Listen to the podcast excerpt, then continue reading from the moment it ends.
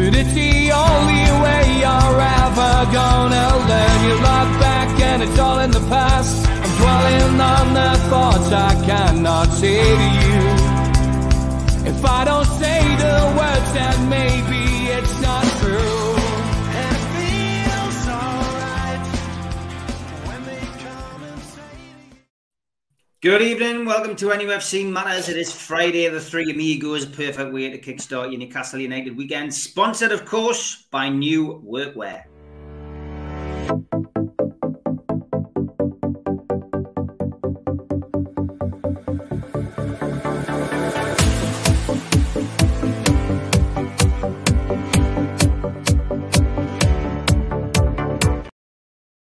Good. Thank you very much for the sponsorship, as always. New Workwear, good bunch of lads down there, and good to see them back on the show. But it's all about Tonali. You can see the lads' names. Keith Patterson's got it there under his name. It's a marquee signing, Keith. It's awesome. I've got a mate who lives in Milan. He's only been there 2 years, and he watches both teams play. And he's surprised because he thought Inter Milan would have to sell. So he thought there was more chance to get the player out of Inter. And he didn't think AC Milan were in need of selling as much. So he thought we'd have failed with him. Said, what's he like? He said, strong. He says, he's chewy. So he can chew on. And he'll please Mr. Mitchell because he's a king of shithousery. He says he's very persistent. He said some people would call him aggressive. Good. Never ever gives up. And the big thing he said, this lad's was a hell of a footballer. He said the one thing about okay, he'll get even better. He said the lad who's got 15 caps for Italy now and his cap at the under 21s. He said he will get better. He says you probably are one of the top people out of Italy.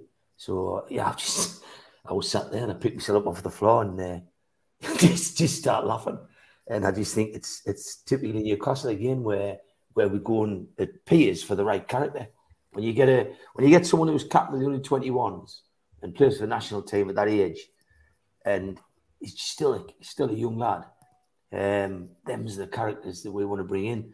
And people expect us to bring in the prima donnas, 29-year-old who's on crazy money, but the thing that I liked most about this lad was there was the same no hesitation, and the fail of me Palgo in Italy was that that there's never been any hint that he was going to pull out when Newcastle come in for him. He wanted to come, and that was it.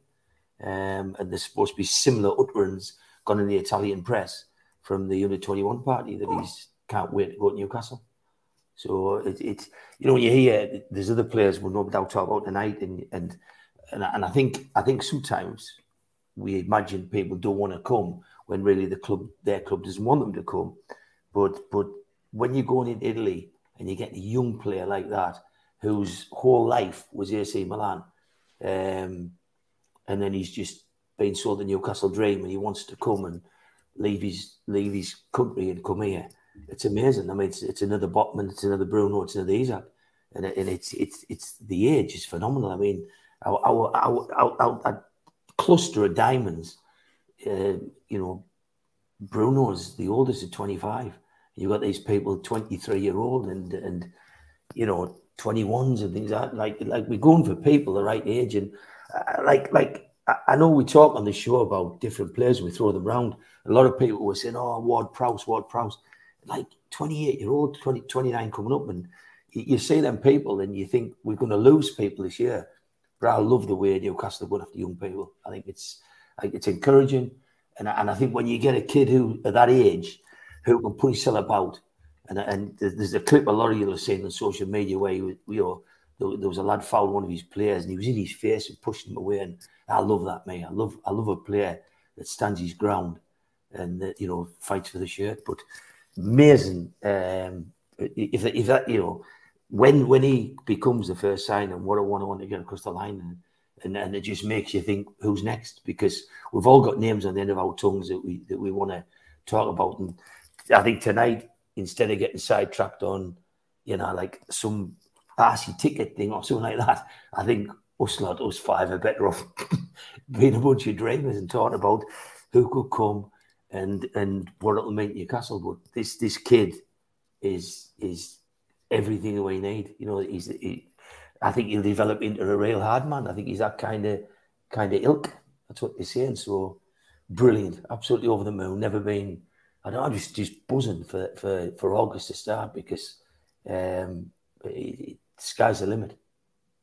Sky's the limit, George. It's a great signing. I mean, obviously, just needs to dot the I's and cross the T's. But the medical seems to have gone well. Everything seems to be in line for a big announcement and unveiling probably sometime next week. But that's a great signing, George.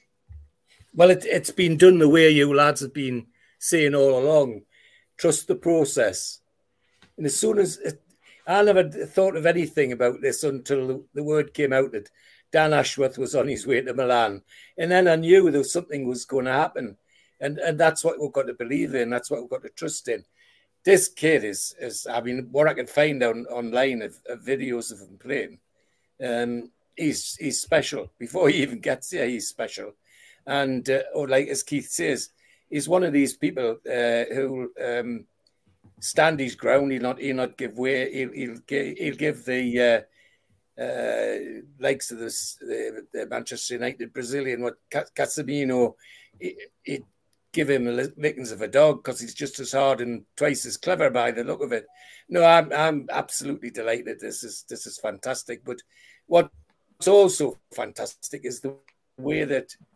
The club, I think, deliberately deflects away from what they're doing and lets everybody talk about this one and that one, while in the background they're doing the real deal. And that's so important. I mean, for years we've been second-guessed by journalists and all the rest of it, and things that would rather not be seen have sneaked into the press when we didn't want them to. But the other thing I like about this one, and Keith said it as well, is that this lad seems to desperate to come. There's no ifs or buts about, I might come, I need to talk to this, I need to talk to my wife, I need to talk to the girlfriend. No trouble like that. He wants to come. End of story. And within an hour of hearing Ashworth was on his way to Milan, it was, you know, Italian press had it that his agent was talking to the manager directors of Milan. So, you know, it's all been done in a very, very professional way, which I think is fantastic. And as a long-time supporter, I've got to say, it does do me good to watch all the flutterings on Twitter and everywhere else about what Newcastle's doing, about how we're destroying football. How Gary Neville thinks UEFA should ban Saudi Arabia and all that. You know, this is just, yeah, it's lovely because he's getting at us. Well, fine, thanks, Gary.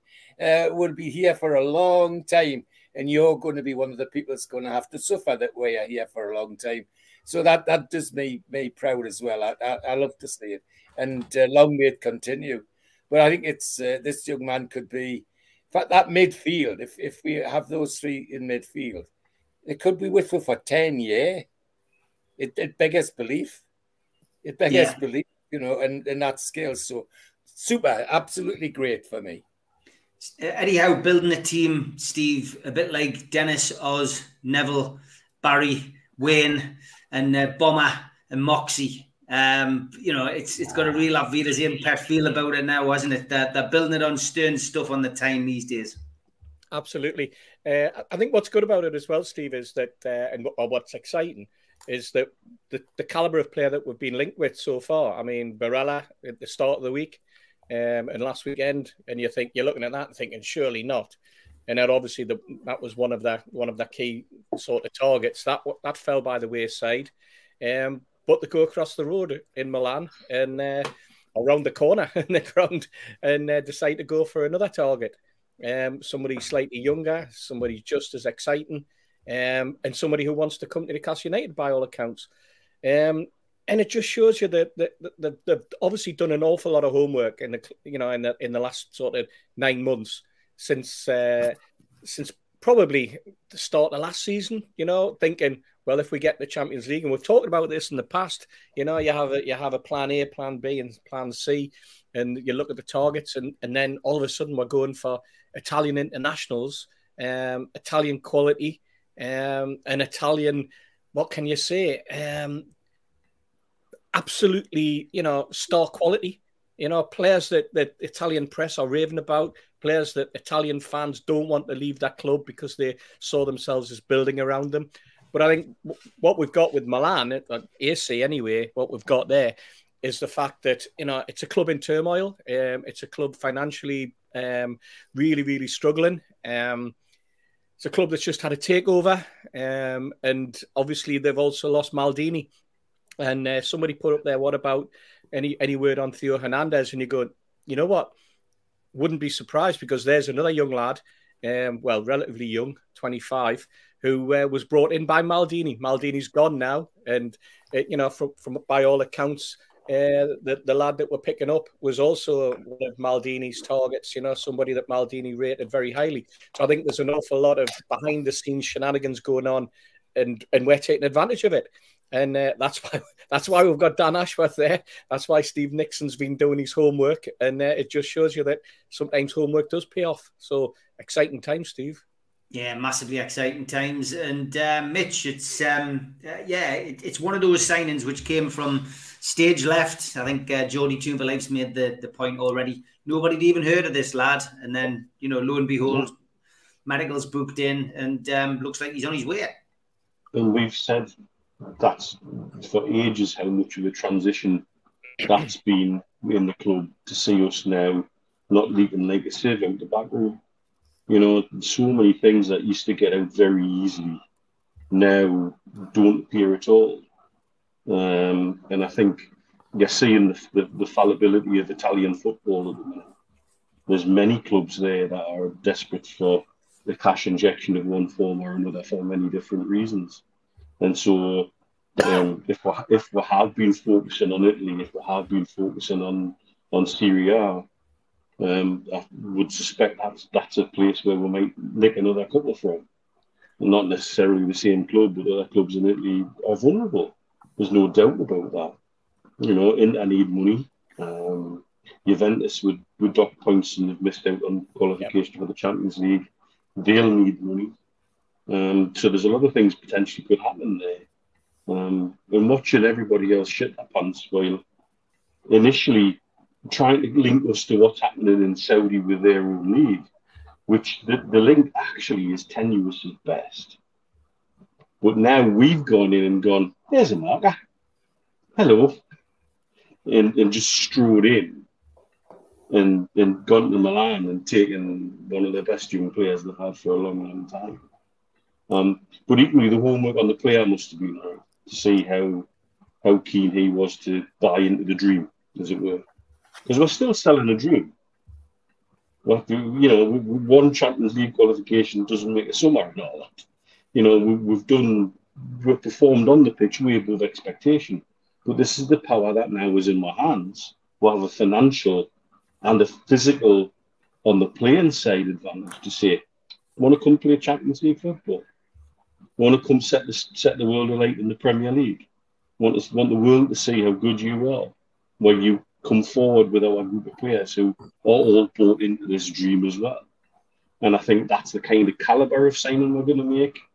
I can see us making another few of them similar, and taking advantage of the positions that certain clubs are in, be that because of financially, or be that because they're in turmoil and have undergone change recently. Don't underestimate the change of Maldini's departure from AC Milan. You know, that would be like having Shearer and a director of football role at Newcastle United, a new owner coming in, and him falling out with Shearer and saying, right, there's the door. And so I think that's a scenario we would all understand. That's the difference here. And you can see the Italian journalists scrambling. I saw one of them today saying, well, he was never going to be a one-club man like Maldini or Baresi bollocks. That's what you wanted them to be. That's what you wanted them to be 12 months ago. But football changes so quickly now. And the people with the power, the people with the money, and with the access to the elite competitions. And we have both. It's a good point. And thanks to Barry Hogan, as most of you know, is week in, week out, compiling the list of players that have been linked with Newcastle. As you know, we always reveal what the total is when we do the professional show, which is this Sunday, tea time, 5 o'clock, I think, Mitch, Stu and I agreed. So I'll go on to that. But he does point out that on the 12th of June was the first time that Tonali's name was linked with Newcastle United. And where was it first seen? Well, it was seen in NUFC blog. So they've clearly picked it up from one of those foreign network papers and stuck it out onto the Newcastle United timeline. Tell me who's been reporting on it significantly is actually Sky Germany. Right, Sky News Germany have taken a massive interest in what Newcastle United are doing. I've seen it. We watched a few little reports from there, and they're exceptionally well versed in Newcastle United at the moment in Sky Germany. And so I think if that's a route where things might come to the public from, that's a place to have a little look at. You know, I mean, I'll try and keep tabs on it as and when I can, because as you know, I speak German. So I can follow it quite closely. So, but that's where a lot of it's coming from. That's from back in the day when you used to work with Dennis, Neville, Oz, Barry and that's the gang, right, in the hut. Of course. Danny Craig says, Maddison won't happen in my opinion. And he's already banging on about going to Spurs. And frankly, I don't want him. Mitch, I'm going to let you start on this one, because the Maddison deal is excited, frustrated in equal measure. It's been, you know, a transfer link to Newcastle for the last 3 transfer windows. The relegation of Leicester probably leads everybody to think that it's going to be easier to do the deal, when in fact it seems to be more difficult. We've got rumours and counter-rumours of him wanting to come, not wanting to come, his last wanting to shop in Harrods rather than shop in Phoenix. The whole thing really is just, you know, it's become a bit of a circus, and that's not what Newcastle United do. I think it's off. In my opinion, if it doesn't come to fruition, and I don't think it will come to fruition, the people to blame are not the player and not his missus. Yes, thank you, Keith. Thank you, Keith. Yes, that's who's to blame. And that player may accept a move elsewhere, and he may actually get more money going somewhere else as well. But my understanding is there is absolutely nothing on the player or his family or his agent or anything about this, about any move to Newcastle falling through. It's quite clear the Newcastle players in the England squad were strong-arming and during the during the 2 weeks they were together, and they seemed quite happy about that, and he seemed quite happy about that. But something's not going to come to fruition, and the reason is not the player, not his missus, it's Leicester City. Read into that what you want. Yeah, no, I think we'll probably all agree, Steve, are we, that this one's just got a feeling that it's just dragged on too long. I haven't been excited about any of the stuff that I've seen in the newspapers, despite my joking tweet this week of Callum Wilson, Kieran Trippier and James Maddison all on the bench together. I got a few bites on that one, didn't I? Saying great to see all the Newcastle players together. But yeah, I mean, you know, joking aside, I think, you know, there's probably more chance of another name coming in, you know, and I think Szoboszlai gone quiet on him. You know, I hope they do sign him now that I've learned how to say his name. Yeah, you know what? I was laughing there, Steve, when you said dragging on. It's only the 23rd of June. Yes, it is. Yeah, well, I haven't even mentioned that. But we're a club that does our business early now. So that's you know, this is the new face of Newcastle United. Yeah, I mean, I thought that Tottenham was a stalking horse personally. Then I spoke to somebody in the press who said, no, they're not. They're deadly serious. They obviously just got a new manager in Postecoglou. He's now looking up, I suppose, at his squad. I doubt that they were talking to Postecoglou 6 weeks ago and saying, by the way, we're going to buy James Maddison, and him going, yeah, I want you to do that. You know, I think Tottenham do their business slightly different to Chelsea. But yeah, I mean, I think we're looking elsewhere. I think there'll be, you know, another new face next week. It wouldn't surprise me. And I think that you know, when a ship does start to sail, you might as well let it just carry on out the harbour and out to sea, because you know, we're looking at it and going, you know, bigger fish to fry, better players out there, and that phrase that Keith's always used, which is there are better players financially in terms of the economics, and better bargains to be had in Europe. And maybe somebody at the club's been listening to Keith and decided, you know what, right? Or maybe Keith's been talking to somebody in the club. I don't know, but there are better deals out there, because you know, you've got the likes of Leicester who are, you know, turning around and saying 65 million, 70 million, 72 million, whatever it happens to be, you know, putting you know, another 5, 6, 7 million on the price of the player, when deals are agreed allegedly. So you know, I think there's players out there who are hungrier as well. Yeah. Yeah, absolutely. So you know, it's silly season anyway, isn't it? When it comes to, you know, everybody has an opinion on what the value of a footballer is, and you just have to look at what's happening with Declan Rice. You know, 80 million, 90 million, 100 million. You know, it used to go up in ones, now it goes up in tens. And that's like me doing an auction. Yeah, it is.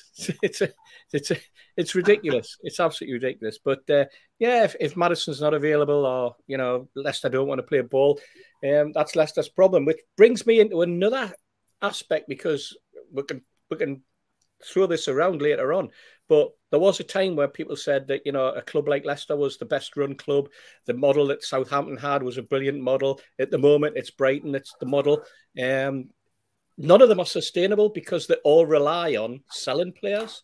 You know, Leicester's model has relied on them selling players for big money, you know, Ndidi and then Fofana and such like. Southampton, I mean, Southampton was just a track for Liverpool. And I suspect that Brighton will probably go down exactly the same route. So when people were standing up a few years ago and saying that our business model was rubbish and we should look at Leicester and we should look at Southampton as being the club and the, you know, the way to manage things, all they've ended up with is a nice training ground, and now they're in the Championship. Yeah, Mark Byers says, I missed what Mitch said. He said it's Leicester to blame, mate. I think most of us agree as well. It just seems as if they're... Look, you can understand Leicester's predicament. They need to make as much money as they possibly can from the assets they've got, because they've just found themselves in the wrong division. So, you know, you just... It's one of those situations. George Maddison, I mean, it's... Well, I just think it's... You know, he would have been a great signing. He would have been a better signing 3 windows ago, though, for me. I was just going to say... If it would be bad enough if this was the first window that we've talked about him, but we've been talking about him for at least 3 windows. And not once in that period of time have I got an impression that James Maddison was knocking on the manager's door saying, I want to go to Newcastle. I want to go to Spurs. I want to go. All the time when we've been talking about Maddison, my one question has been his commitment, his desire. Is he bothered about being in Champions League? Is he bothered about winning silverware? I'm still to be convinced about that. So if it doesn't happen, I for one won't be sorry. In fact, I've got to be honest. If there was a Leicester player who was interests me, and I wouldn't mind seeing him sign up with us, it's the winger Barnes, whatever his name is. He's got pace to burn, and I wouldn't mind seeing him under Eddie Howe. But if Maddison doesn't come, I won't break my heart. I've got to say. As I say, my issue is about his commitment. And I agree with you, lads. Leicester being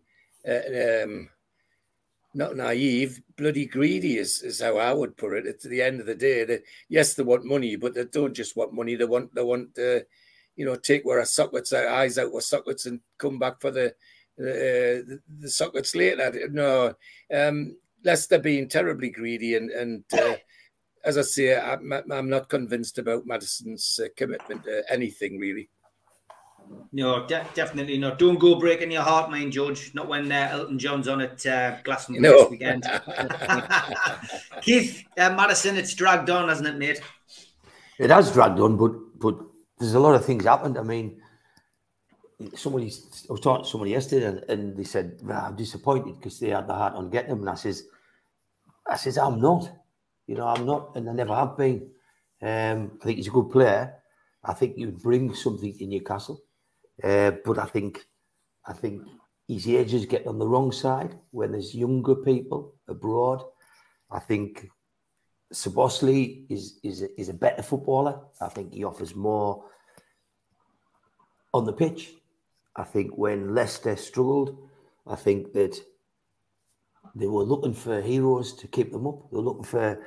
It's like when Bruce was messing on with our lot, and you were begging Maxi to create a goal out of nothing. And Leicester played some ordinary games towards the end of last season.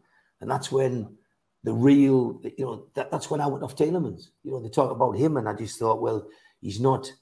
For me, he's not... I don't know. I don't think Tielemans could play out a high press. I don't think he's got the engine to play the Newcastle Eddie Howe style. So when I looked at that side, I was expecting Tielemans and Maddison to come on their own and to keep them up, because that's... George has covered it off. George described as, I didn't hear him knocking on doors. It's like, that's an old phrase you'd use to say, you know, when a player... Think about when Dubravka went to Man United. Like, he went and apparently came back because his missus couldn't settle. That's what the story is. But for whatever reason, he shouldn't have gone, because they wouldn't give us a player. But the story goes that he really wanted to go, and he made it known he wanted to go, so they let him go. Well, George is saying, did Maddison make it known? Because it was mega, mega money they wanted to pay, and it would have been life-changing for Maddison if he'd come here at the start of it. But instead, we went for... like rubbish players like Dan Byrne.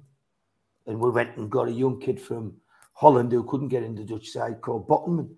And we went and bought a kid that was untried, really. And he was, you know, hitty-missy. And same write-ups I'm seeing from Szoboszlai now. They were saying about Isak. 8 months ago, well, he's only got 7 goals and he hasn't had a good season this season. He's not really good. Isak's in a different league than Maddison. Like, to me, he's on a different level, but I think Madison's a good player. But 60 million and his age, and the players we've got, are then saying, what are we getting extra? And I don't think we're getting an Isak. I think Isak brings something to Newcastle nobody else has got, and I think Madison's skills is in that squad already. And I think he would be a good player. I think he would be a good signing, but I'd rather see Szoboszlai there all day long. Because from the off, that's where I've backed, you know, my hopes.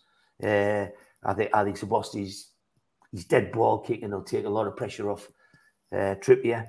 He creates goals out of nothing, but he's captain hungry. He's just got a great attitude, a great will to win.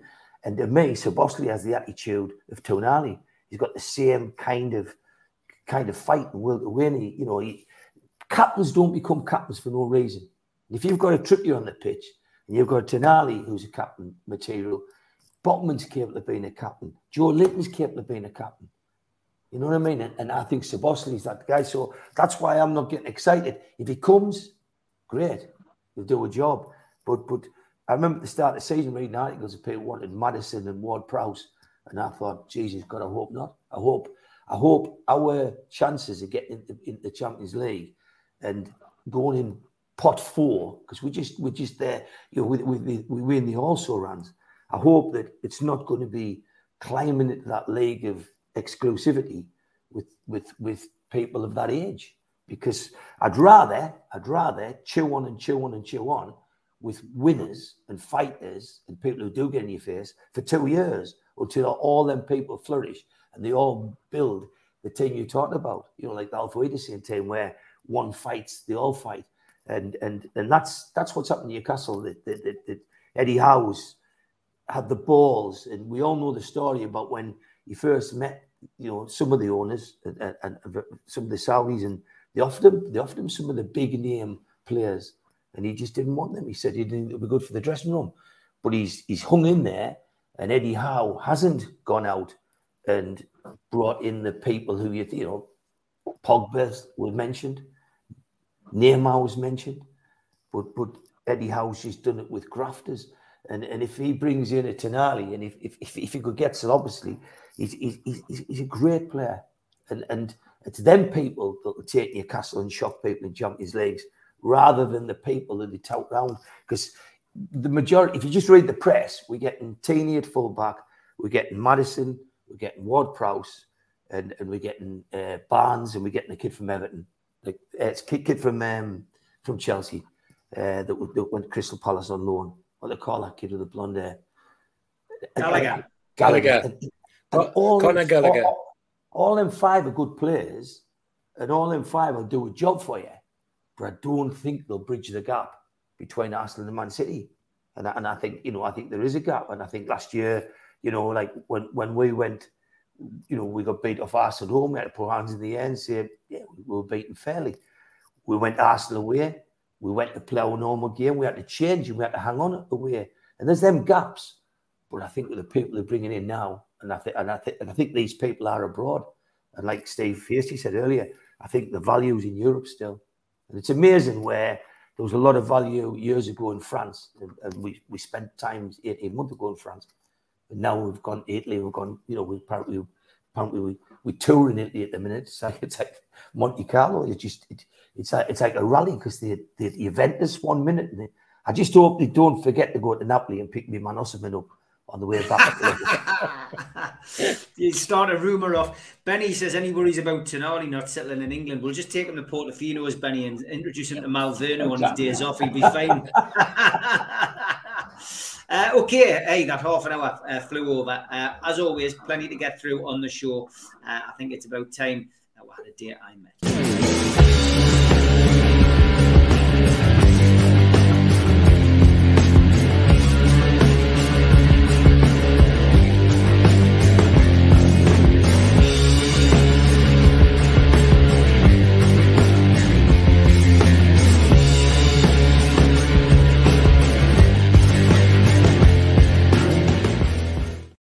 The day I met, we're asking to send in photographs of you meeting somebody from Newcastle United, past or present. Big thanks to Terry for this one. Him and Mickey Quinn. He scored so many goals, he said, but looks like that was at the Fed back in the days when it had curtains that you last saw when you were burying your grandma. But thanks, Terry, for that one.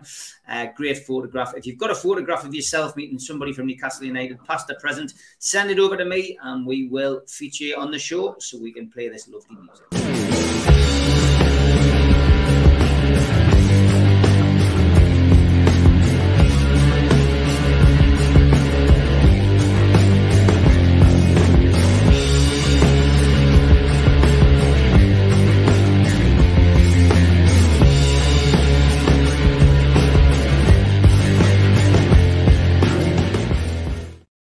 Arthur Bainbridge says, a couple of years ago, Sam Fender and an Ella Fitzgerald tribute act decided to open a restaurant. It went bankrupt as no one would eat at Sam and Ella's. Very good, Arthur. Very good, I like it. Oh, pretty good. And we do know that the chat likes me to sing on the show, so Tom Lynch is sending a couple of songs, which you've probably all seen on Twitter. Oh, he came from Milan in a Fiat with Dan, that's Tonali.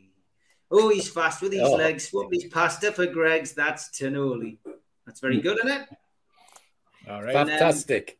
The Whitney Houston version. Oh, I want to dance with Tonali. I want to win the league with Tonali. Yeah, I want to dance with Tonali. With Tonali the Geordie. Which one did you like best, George? Oh, both great. But stick to your acting. I meant the song's not my performance, you cheeky bugger. Anyway, I think they're both well written. They're both well written. They're just both well written. Cheers, Keith. Right. Sean asks a question. He says, "A question, lads. When talking with tease targets, I like that. I like that phrase, tease targets. Do you think they show a video compilation of our fans on a match day, Keith? Because it's unmatched in England." So. That's a great question, Sean. Do you think they show war flags, and do you think they show the passion and people walking up to the ground and the burger vans, Keith? And war flags, of course. I don't think they'll do any of that. I think Newcastle's now announced on the world stage. I think everybody can look at the Champions League, and I think the days are I think if you'd missed out on Champions League, that's what I said when people were talking about the importance of winning the Carabao Cup. If you'd won the Carabao Cup and you've come sixth in the league, you wouldn't be getting Tonali's. It's a fact of life. Them people are all interested in Champions League. It's what the people want to do and bet themselves. And when you look at it, I might be wrong, but I think it was in Milan in pot 3, because that's a drop for them. But when you look at it, we're in number 4, Man United's in 2, Rangers are in 3. Like, we need to climb to be a pot 2 and a pot 1. That's what we've got to do. And when you climb and up from pot 4 to 3 to 2 to 1, these players know about it, and players talk about it. Players talk away, and so as far as Newcastle goes, everybody knows that's a huge project. Everybody knows it's owned by the richest company in the world. Everybody knows that Newcastle will be round the Champions League for the next 10 years. So the players say that. Nice if they play a video and showed. I honestly think they'll hear about it, but I think they'll all get a shock. I think when they turn up and see flags flying and see the displays that go on pre-match and see just the atmosphere that comes with it. And to be honest, I think the big thing that will shock them the most is the away support. I think when you go to the away game, Newcastle are renowned for singing, singing all game long and giving the kind of support that very few other teams do. I mean, we judge people who come to St James's, and some of them, don't take the allocation and you don't hear from them. But Newcastle, wherever they go, they heard throughout. So I think that surprises the Botmans of the world and the Brunos and the Isaacs. I think they were support. So just the city, the fact that it's so passionate. But I think people underestimate Newcastle people. The city of Newcastle is one of the friendliest places in the world. You know what I mean? It's not like going to Birmingham. It's not like going to West Sussex. It's just totally, there's something about when you cross that bridge and you go to the, wherever you park or wherever you walk to on match day, the place is bouncing, and it's bouncing now not because we expect or we self-entitled. It's bouncing because we compete again and we have hope in our bellies, and that rubs off, and the Dan Burns of the world and the Longstaffs of the world help translate that to the dressing room. But the big thing is Joe Linton, Bruno. They saw, people say, oh, Liverpool's going to buy Bruno. What a bag of shite. There's no way in the world was Bruno going to Liverpool and leaving Newcastle United, because he absolutely loves the place. There's no way Joe Linton's leaving. And what we're building is something that, I think George touched on earlier, 5, 6, 7, 8 years, this hardcore can play together. This team can play together. And if we get 3 diamonds in, I think we'll get into the couple before the window closes. And you put 3 in that team, and then the next one you put another 3. You'll be fighting for the Champions League. You'll be wanting to win the league and win the Champions League rather than just say, oh, Christ, we've entered, we've qualified. That's where it's going. That's where it's heading. David Cook says, Juno's now saying we can't afford Madison. I love it. I just love all this. I love all this garbage that comes out. I really do. But Steve, yeah, 75 million was our budget. Right? 75 million. We've already spent it. And the first sign at 70 million euro. Well, unless we've got a hell of a conversion rate that I kind of give a gun to Spain, someone's gone wrong, but they tell us 75 million, that's the pot. They beat Italy. They've looked at the Juventus strike. They look at that DeMarco who plays for Italy, the fullback. They've looked at 2 midfield players. They're going around with it, the biggest shopping trolley in Italy and hoying people in the shopping trolley. And then people say, oh, well, but only spend 70 million though. Shut up, man. And honestly, and the day they said that, we went around the panel, and I think the lowest on here said we'll spend 150. So the lowest on here said the out times 2, and then Musumbu said it'll be over 200, and that's whatever happens, they'll find a way. They'll find a way around this. They will. They will. And interesting stuff flying around all the time. Simon Faramon's just posted that. Sky Italia journalist Gianluca Di Marzio has stated Newcastle have spoken to Juve about Chiesa availability, and that was posted 20 minutes ago. You know, the playing spotters have got Dan Ashworth playing in Leipzig now, so the Szoboszlai link has reappeared again tonight on the on Newcastle World, of course, which Liam and the lads get some great stuff on there, Jordan, and that probably, for me, the best journalist in the Northeast. So, you know, for me, it's exciting. George, showing videos of the fans is excellent. Palio Artie in the chat as well said that there's a thing on the website which shows you the club, and I guess all they need to do is send the link on the website to any player and agent, and you know, there'll be agents and players clamoring to come because of what they see, and you know, there'll be a flag up and all that already, won't there? Of getting knocked up now by War Flags of course they will, and that's the beauty of it, is that we're not just buying because they're slightly younger players.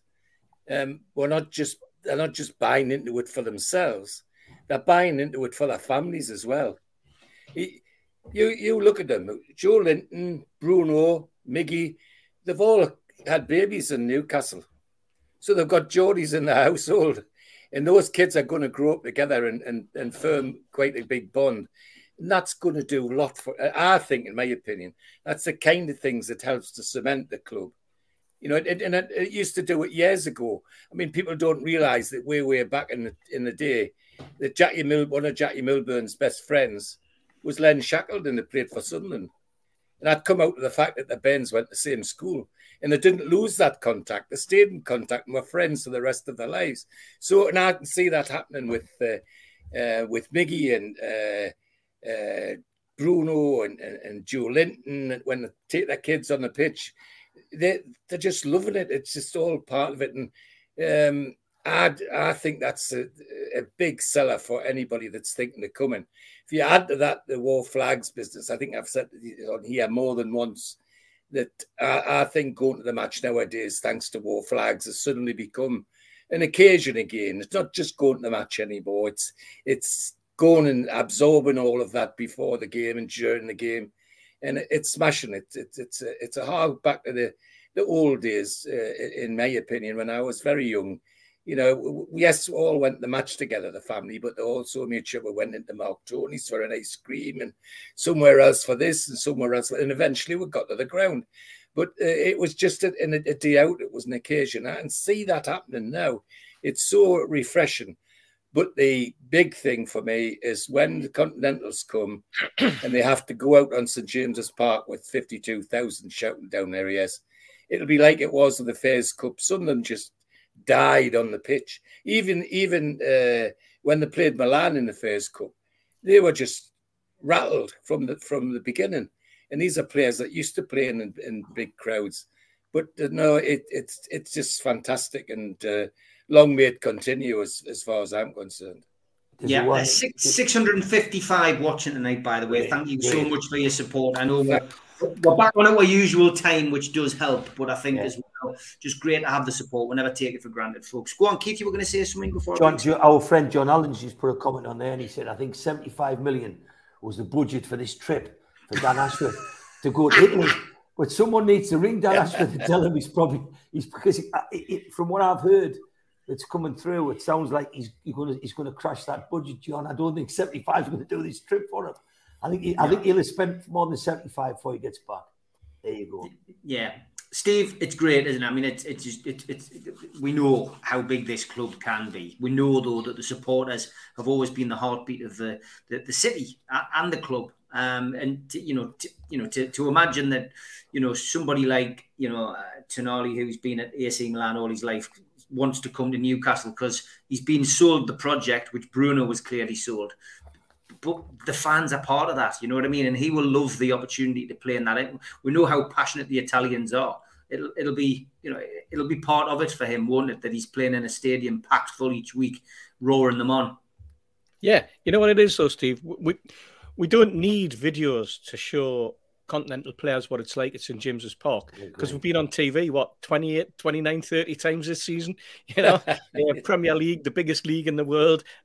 Players from all over the world are watching the Premier League. They want to be part of the Premier League, and they want to be part of what, when they see the flags and they see the atmosphere and they see one of the, you know, a ground that's absolutely full to the rafters every week, and they see the way we're playing, you know, that the number of goals we're scoring, the fact that we've got one of the strongest defences in the country, the fact that we've came from where we are to be, you know, in the top four, the style of football that we're playing, the smile on the faces of the players, and they're thinking, I want to play with a smile on my face. I want to be part of that. Can you imagine what it's like, you know, having Isak laying the ball to you and this type of thing? You know, when you see Bruno and the way that he walks around the pitch, and I can do that. I want to be part of that, you know. I want to tackle like Joe Linton, but not get booked. That's the other thing they're probably looking at, you know. All of this is part of where the Premier League is now and what TV's done. You know, spreading the word, and you know, yes, the flags are a big part of it. What the flags have just got to be careful as they don't become too pretentious and don't become, you know, too wrapped up in themselves. And I don't think they will, because they're quite level-headed lads. You know, they do their own thing. They know exactly what they want to put on, and the displays are absolutely fantastic. We talked about it, if you remember, Steve, back with NUFC Fans United, when we said to the club, and we sat with Lee Marshall, and we said, you know, at the time we had an awful lot of French players, and we said, we want you as a club to go out, and we want to, you know, Bill Corcoran, I want to come in, I want to tell the players what the history of the Northeast is about. I want to, you know, get them to understand why we are as passionate as we are. Well, yes, there's now a video that they can watch, but they can see the passion for themselves on the terraces, because at the time it was flat as a fort, wasn't it? You know, there was nothing to excite these players, you know, other than the salaries that they were being given, you know, and most of them weren't on that big a salary anyway, but most of them didn't deserve a big salary. It was different times. So now we're a totally different beast. We're going places, and everybody wants to be on the journey. And You look at the clubs that we're going to. I mean, Leipzig, there's a selling club. You know, that another club that sells players, goes in, dips their foot in the water, brings talent through. You know, Dortmund are a similar one. You know, they go out and they nurture, and they're not frightened to sell players to England. They're not frightened to sell, because the players want to be part of it as well, and the clubs see that as part of their development. And the Premier League's bringing all the money. You know, it's like a big sponge. It's sponging in all the money, and you know, it's being shared out right across Europe. And this is the nature of the beast now. You know, I'm just chuffed that we're going for the quality of players that we're going for. And you know, if somebody said there's Chiesa as the fullback, no, Chiesa as this centre forward, Italian centre forward. He's been out for what? Quite well. He's just had his second ACL injury, and he's just recovered from that. Hopefully, he's had a long enough stint in rehab so that things go all right for him. And you know, if that's the sort of player we're looking for, but we'll not be playing big money for him. You're probably talking 25, 30, maybe 35 at the most. Probably because of his fitness and because of the way he's been and his age. So it's not necessarily another splashing out, you know, an 80 or 90 with Juve. For one of their top players like Vlahovic, who is somebody that I've courted and would have loved to have seen in a black and white shirt of Newcastle United, not a black and white shirt of Juventus. But this is just the very fact that we're linked with these players is tremendous. You know, international players that are playing for their country. You know, in the past it's not been the way it's been. So it's all positive. It's all great. And bring on FFP. You know, bring on Gary Neville. Bring on the crying babies of him and Jamie Carragher. Let's see what they're going to say when they arrive here in June, in August and September, when they have to cover us, and see if they're still whinging about our finances. Somebody says, Mitch, what were you saying after Steve was saying about a plane at RP Leipzig? You were on mute. Oh, God, I can't remember. 5 minutes ago, I've got a memory like a goldfish. Yeah, but getting back to the point that we were talking about was the supporters. Mm. You know, it will play a part to some players, I'm sure. Absolutely, and I know fine well that the club are using everything that they've done over the last season. They came out here to Dubai and did a lot of work with us with the Dubai Mags in the bar where we watch. filming us with the flags that we have and the build-up that we use. If you want to see what it's like going to the Dubai supporters Twitter account, there's a few videos on there, so you get a feel for what happens when they're watching the game. And I know the club are using all those clips and some of the clips they took with us and some of the interviews they did with us. And I'm quite sure for some players, being shown what happens in the ground, but then being shown, and this is what it means worldwide, by the way, will make a big difference, will make a huge difference. I think they're very proud within the region that they've got regional contacts with supporters clubs like ours in Dubai, and we reflect the passion of the club on and off the pitch. And I think for some players it could genuinely be, God, I want to go and play for that. I want to go and play in front of that. And then if they talk to some of the players already there, you don't need to sell it. It sells itself. So I think it could be very important for some players to see that kind of drive, to see, right, this is what you're going to be playing for, and this is where you're going to be. I think it really will make a difference. Yeah, no, I do as well. But it's exciting times, guys. It really, really is. It's also exciting times for John Justice Allen. Me and Keith have both seen him in the last 24 hours. He's doing well, Keith, isn't he? Amazing. Went out to the Italians in Whitley Bay with him yesterday. He said you paid as well. Well, he's you know, kind of... Jesus. Did you let them off so, Keith? Huh? Did you let them off so, did you? I tell you what it is. He wouldn't let us pay. He wouldn't let us pay. He got the drinks. And the thing that surprised me is how he's on his feet. And I couldn't believe how far away towards the park. And I thought, because he was invalided, he would ask me to park close to the place. He parked about 100 yards away. And he had a disabled sticker as well. And I thought, what's going on here? And we parked up, and it was like a sponsored walk. The only thing I ever had was the foam in my pocket. We've got this restaurant. It was beautiful, gorgeous food. One of Johnny's locals. And he was pouching like a little hamster that was going away for the winter. I couldn't believe it. Joking aside, it's great to see him back on his feet.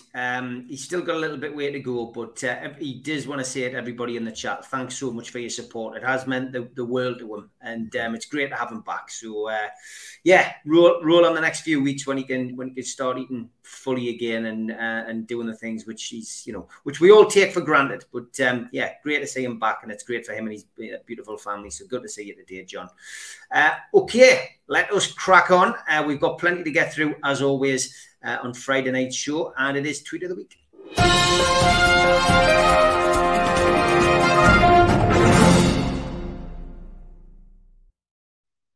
As always, a big thank you to Zara for her contributions. I've got a date with a lady who self-identifies as a weedy bin, but can't remember if I'm taking her out Tuesday or Wednesday. And this one, this is brilliant, actually. Tweet of the week from Mick Gilchrist. Hank quickly realised he totally wasted the first of his three wishes. I'm expecting a comment of Mitch now. No, that's three words. I know what three words are, right? Yeah, exactly. Sunderland man demanded full refund on Big Mac stolen by Seagull. That's unbelievable. That was a true story, that, you know. It was, yeah. Craig wanted to know whether it was on a first date or something. I think it was a preemptive strike. Definitely was. Following on in these Star Wars tweets, I do like these lads. Only Star Wars fans will see it. I love this. Give him a follow on Instagram, lads. Honestly, it cheers me up every day. It's an absolute belter. There'll be another one of them next week. True story. I've never seen a Macam in Milan. That's true. Thanks, Wayne. And then I heard a loud bang, and when I turned me back, he was gone. Brilliant, Dougie. I do like them, all the way from Ayrshire. Mummy, I think I'm a boy. Well, you're not. And that was the end of that bollocks. Thanks, Stephen Kennedy. And arm extensions. That's England, classic, that, Dougie. England keeper. Thank you for that. I'm returning these glasses I bought for my husband. He's still not seeing things my way. Thank you, Ian. You have these back. And what Facebook deleted our profile picture again, says this woman. That's a classic, isn't it? It gets funnier every time you see it. I think it's just the drone. And when you accidentally summon a demon while trying to pronounce furniture names in the IKEA catalogue. That was brilliant, Ian. You're absolute belters this week. It is tan time, lads, and here's some profession tans. Truck driver. A farmer's tan. The mailman. And the mechanic. Brilliant, that. Absolutely brilliant. Our marriage is like this deck of cards. All we needed were two hearts and a diamond, says the man. The woman then says, that was then, sweetie. Now I wish I had a club and a spade. Thank you, Stephen. Some near-the-bone comedy from Stephen, as always. Tweet of the week from Mike Gent. Man to dress in pink wetsuit and play the bagpipes while I masturbate. Call Alan on. And then we've blocked his number out. No weirdos, please, it says.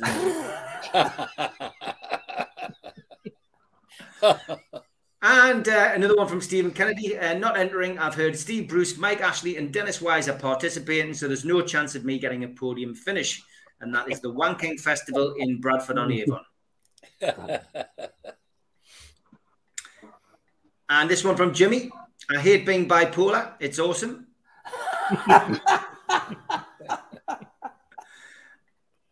And Robert asked the televangelist to pray for his hearing. After 3 minutes of violent shaking and trying to push him over backwards, the preacher asks, how's your hearing? Robert replied, I don't know. It doesn't take place until Tuesday at the court. Jimmy's on a run, isn't he? Jimmy Moore. He's on a run, lad. This was great, wasn't it? Terry, who was, of course, our day I met, sent us this. He went, did you ever think we'd see the day we've got two Newcastle players starring for Brazil? That was great. I mean, I know they got beat midweek, but fantastic to see the two of them in the starting lineup. It's mental. It is absolutely mental. But Wikipedia is always a source of amusement. And, of course, earlier in the week, Sandro Tonali had his first edition. It's claimed on multiple occasions that growing up as a young child, he was always fascinated with bridges, notably England's Tyne Bridge, which he claims stole his heart. In terms of Italian football, Tonali has been a Milan fan since childhood. But in all that time, he has yet to see a Macam in Milan. I love Wikipedia and it's fantastic. It's brilliant, isn't it? It's brilliant. A fact here for you. If you laid a blue whale lengthwise across a basketball court, they would have to cancel the game. Very good. God, some people have got too much time on their hands. I did like this as well. Milan and Tonali's agent meeting in Milan. All that blather. And then Johnny went, two Italians in Milan. A real exclusive. Maybe if it was a Macam, it could be newsworthy. Newsworthy. Right, Johnny. And Newcastle Fans TV, this was great. He says, thanks to Steve Cooper, not the Nottingham Forest manager, for sending this to us. Of course, it's a stag do, and if you can see right in the middle at the far end, there's the stag in a Sunderland top. That's mad. Cool. Somebody with a sense of humour running this fish shop, frying Nemo. Didn't bother if Disney say that, I bet. And turn me over, this stone said. You've just took orders from a rock. Are you stoned? Oh, brilliant. Brilliant. Celtic fans were feeling like this week. Bobby Ewan in the shower. Brendan Rodgers appearing at Parkhead. And this was great. Keith sent me this on WhatsApp. I don't know the name of it, but it has to be the best book ever written. That is. Ham sandwiches all out. You sit there reading the book. It's a classic. Trick people into thinking you're a time traveller by buying clothes in Middlesbrough. God. And speaking of clothes in Middlesbrough, the Weather Channel said dress for the mid-70s today. There's George. Doubles up as a look like that. Definitely you, George. I can see that. You're still out there then, though. You're still out there. Yeah. We're going all religious now. Here's John the Baptist. Oh, yeah, me. Jesus Christ. And tweet of the week, this is the wrong movie, says Jimmy Moore. Jimmy Moore again. And Betty's hard to find, said Soda Pop Kid. His name is Mike Litterus and he's a homeowner. Hard to find, love it. When your brother's signing for Real Madrid and you've just signed for Sunderland.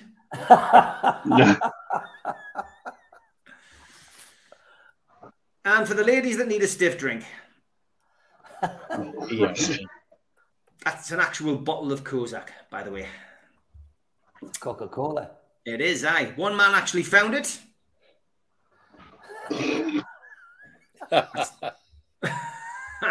And Jimmy Moore again. At last I got the keys to my new flat. Door number 44, 4,067 on the 233rd floor. And the lift's out of order, Jimmy. And just a reminder that 6'7" multi-millionaire Dan Byrne drives a 2018 smart car. Is that him? Nah, can it be? Can it be? Don't try to predict the league before the season starts. It only makes you look stupid. It's impossible. Manchester United and Everton. Everton.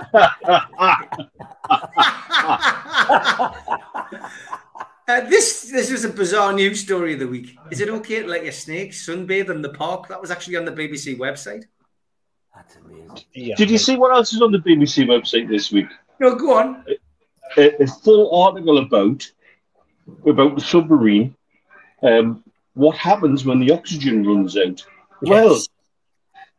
Well, I need a full three-page article from the BBC to understand that. Thanks. Yeah. No, I think I've got a damn good idea of what happens when the oxygen runs out. By the way, there was a lot of people did send stuff which was completely inappropriate, and I didn't use it. So no, I get it. Yeah, as you can imagine. Anyway, Ian Hull said that the doctor said cut out drinking. Yeah. Hope it worked, mate. And welcome to our ool. Notice there is no P in it. Let's keep it that way. That's brilliant. Mr. Whippy was found dead today with a flake up his backside, chocolate sprinkles on his penis, and strawberry sauce on his balls. Police think he topped himself. Oh, dear. Right. And I do love these word associations. A message for our new owners. You are fantastic. Very good. Very good. I did like that one. Ooh, Fronty Poachies, you're a good lad, Peter.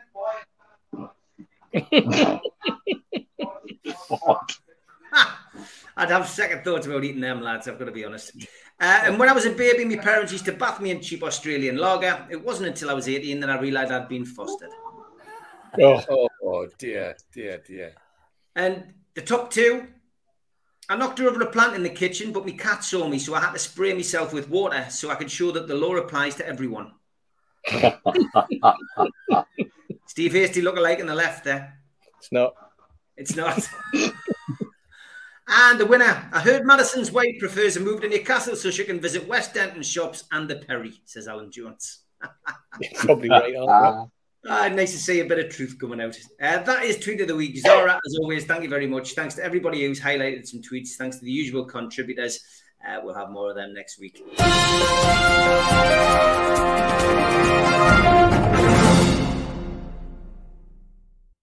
We should point out, Steve, that there is a Harrods opening in the Metro Centre. There is, yes, you're right, mate, you're right. No budgie smugglers there, thank God. Okay, I need 5 minutes to break, to wet me whistle here on the ads. A big thanks to all our sponsors. Skips and Bins, telephone 0800 25 45 25 3, email inquiries at skipsandbins.com, website skipsandbins.com, easy contract free and pay-as-you-go waste collection. Thanks to Mr. Vicky's sauces, which are handmade in Cumbria. Their website is mrvickys.co.uk. If you want to contact the guys, email info@mrvickys.co.uk or telephone 01768 210 102. Big thanks to New Workwear. They are an agile and dedicated workwear provider launched in 2018. For more information, go to the website newworkwear.com. Big thanks, as always, to Media Arts for the help with the video side of things. If you want to support the channel, hit the subscribe button, become a subscriber today. Hit the thumb up under the video, which likes the video, and click share to your other social media. click join if you want to become a member of the channel for as little as $1.99, or take a one-off payment for the cult membership. You can get in via this QR code if you've got a smartphone, or look for membership pack on the website, nufcmatters.com. What do you get for your one-off £25 payment? You get a scarf, a pen, and a cup, and a membership card, and entry into the monthly draw. Don't forget, if you want a car sticker, all you need to do is subscribe to the show and then email John at NUFC Matters, and he will post you a free car sticker out. We're also available as a podcast on iTunes, Spotify, and other podcast providers. And we also support the food bank on this channel. NUFCFansFoodBank.co.uk is the virtual matchday bucket where you can make a virtual donation 365 days of the year.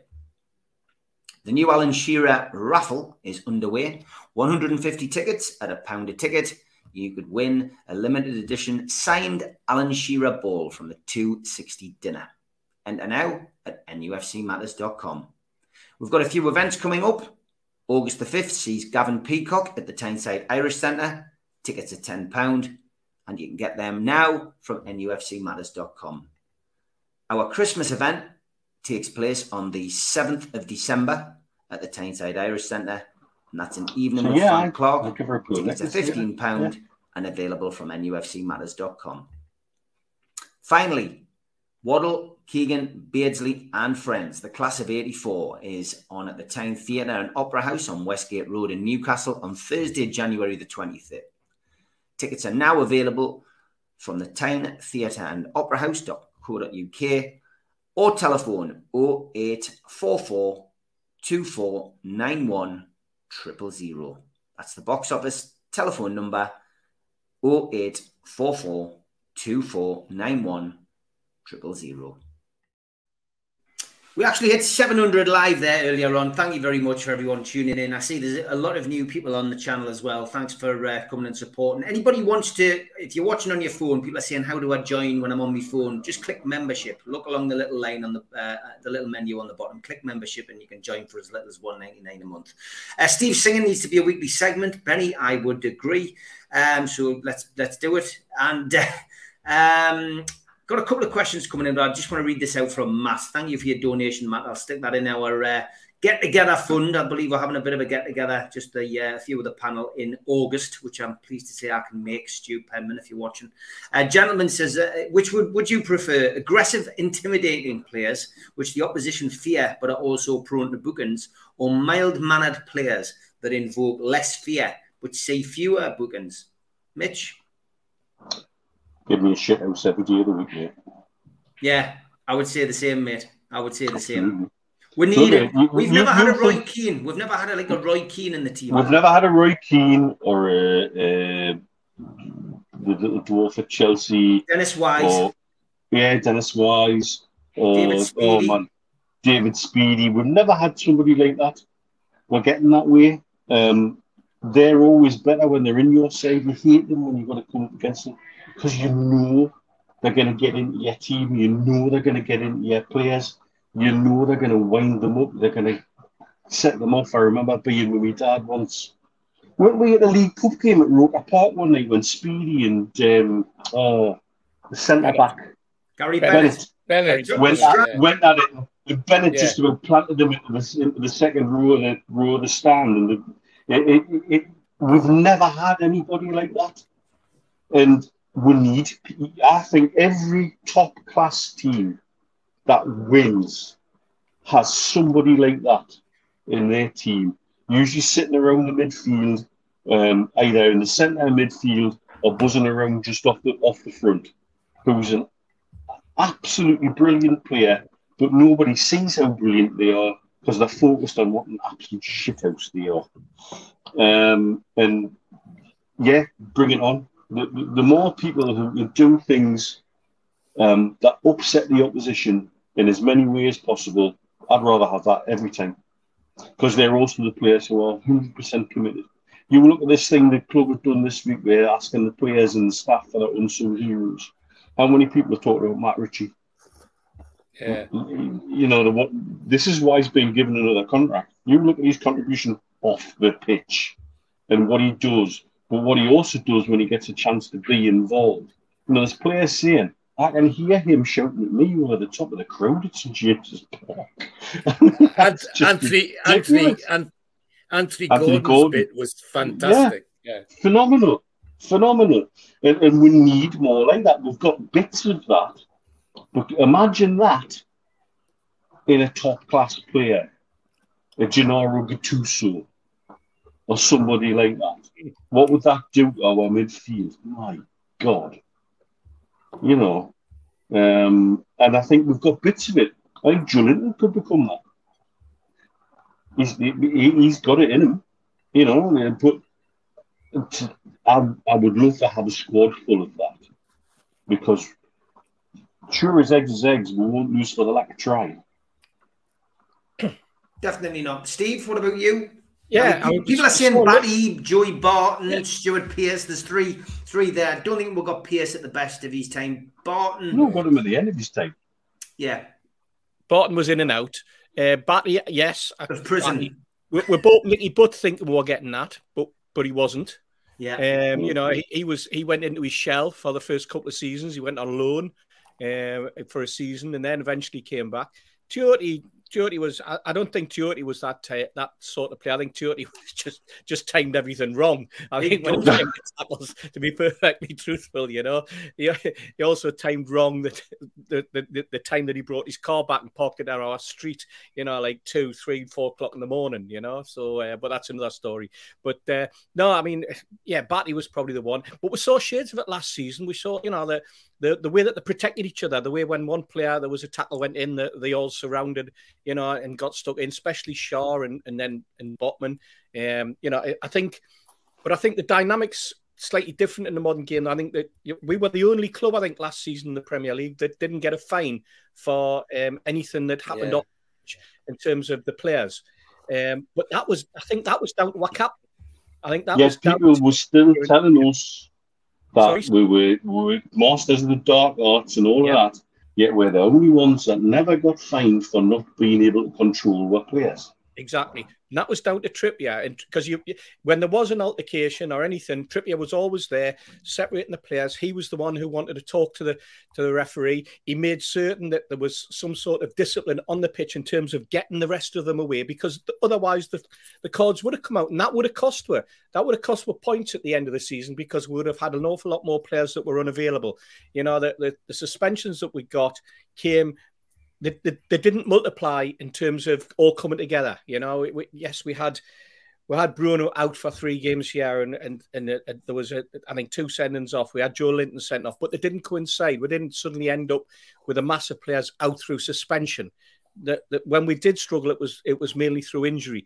So I think the game's moved on, obviously. And I don't think you get away with that sort of David Batty midfield enforcer, the Gattuso. I think you've got to be a little bit cleverer, and that's just the nature of football now. Be interesting to see how, for example, Tonali coming into England and being able to handle the discipline, handling the refereeing. It's different. You know, I mean, we look back, and you mentioned Gattuso. I'm going to mention him again.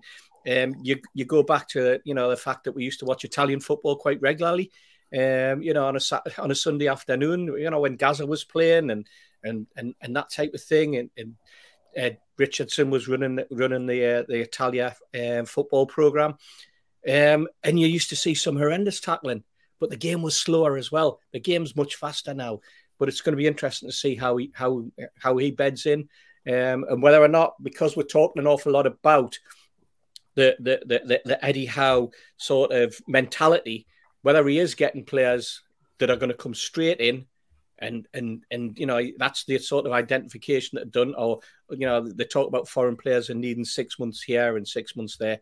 I don't think Eddie Howe's looking for those type of players. I think he's looking for players that are going to go straight into the team, and there has to be, in a way, because of the Champions League.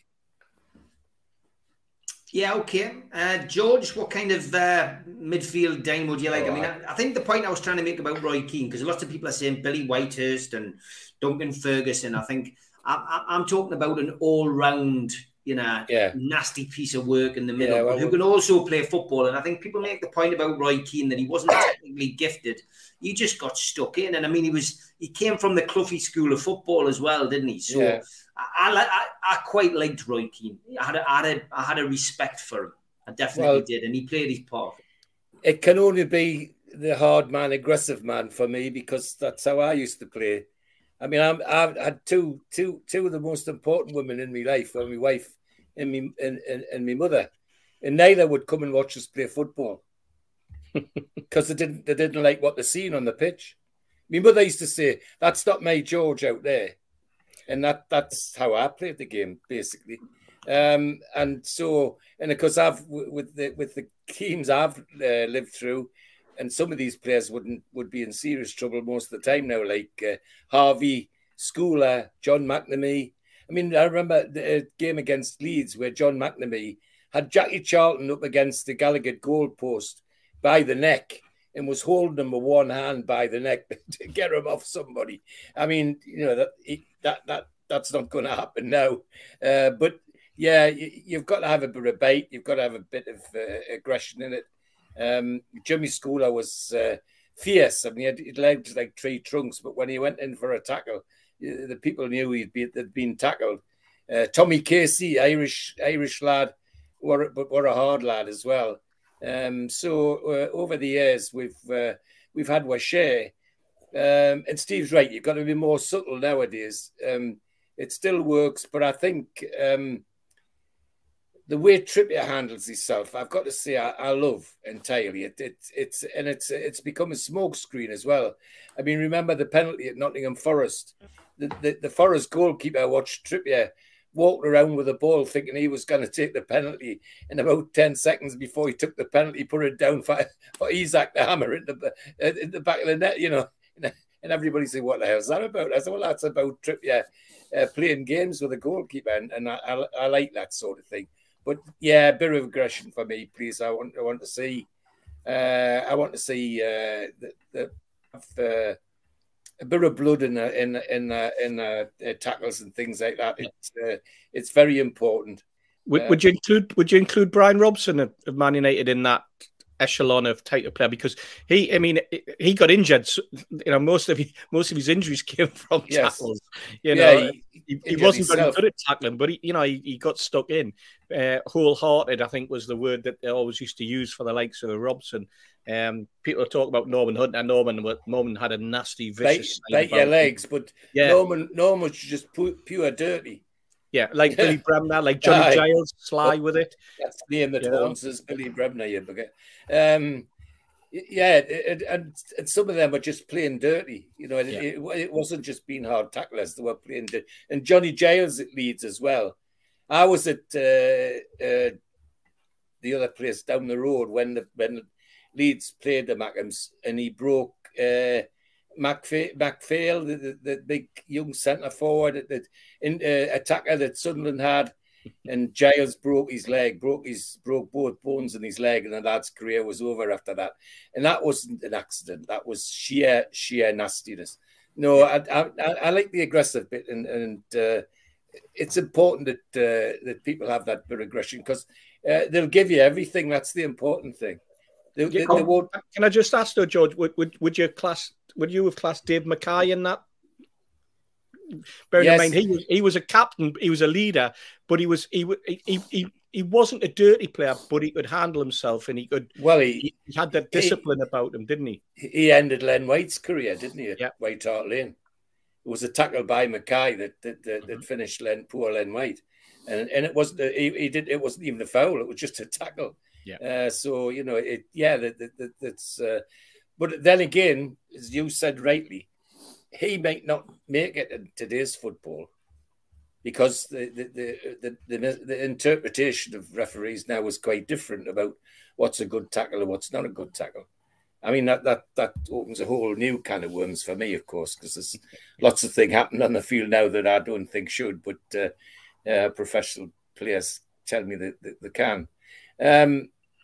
A little bit of aggression is fine, but it's got to be controlled and handled. And I want to see one or two of these people in our side. I like the way you've waited till the end, Steve, for the hardest man dirtiest footballer going, that's him at the top corner, isn't it? Keith Patterson, yeah. Well, I mean, I'm having to deal with all the Ofcom complaints about Keith eating on screen again. Keith's oblivious to all the stuff that's gone on in the chat there. Chippers has had his life, and he's completely oblivious to what he's saying. Watch your fingers, Keith. Watch your... Finished work at 5 o'clock and taxi's here at 7. So someone's got to give. Go on, Keith. Were you a dirty player? Because I was. My nickname was Vinny, of course, on a Sunday morning. I used to wear number 4, and I used to take people from the ankle. Basically, I was dirty.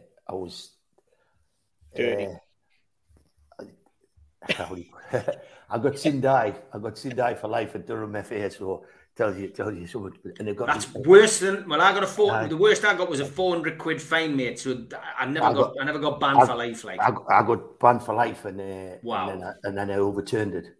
But I was playing middle of midfield, and I used to just die in every tackle I went for. So it's what I do at work. It's what I do all my life. I just give my best.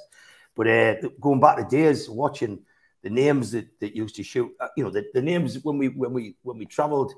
And we went away to a place like Liverpool. You were watching people like Jimmy Case, was very hard. Graham Souness took no prisoners. A lad called Tommy Smith, who you've not mentioned, was the Anfield A-in. Yeah, he was as hard as nails. Norman Hunter was there, and Chelsea had them. You know, Ron Harris and people like that at Chelsea. There was Bomber Harris. Yeah. So there was them players, but when you go back in Newcastle. My first season was 69, and the lad who stood out head and shoulders was the hard man. The team was somebody George mentioned, was McNamee. He was an animal, you know, like proper, you know, centre back that was just run through walls. Like he was frightening nobody, and he used to get older people and keep his arm locked out with him on the end of his arm, you know, and like he'd tell them what he's going to do. But you can't do that in football now. But he used to always get them by the throat and hold them out like that, and nobody ever seemed to take him on all the time. I watched Newcastle. But then along come Billy Whitehurst, and they reckon he was a, you know, total animal in the dressing room. But there's one person who I got friendly with, who was one of the hardest people in football. And he was at the playoff final for Luton, Mick Harford. You know, he come to Newcastle, Wimbledon. Mick Harford was a real, real hard lad. And then little David McCreary, you know, he was just hard but clean, I think. You know, but McCreary stopped at nothing. You know, he took everything above ground and just went in 2 foot, did what he did.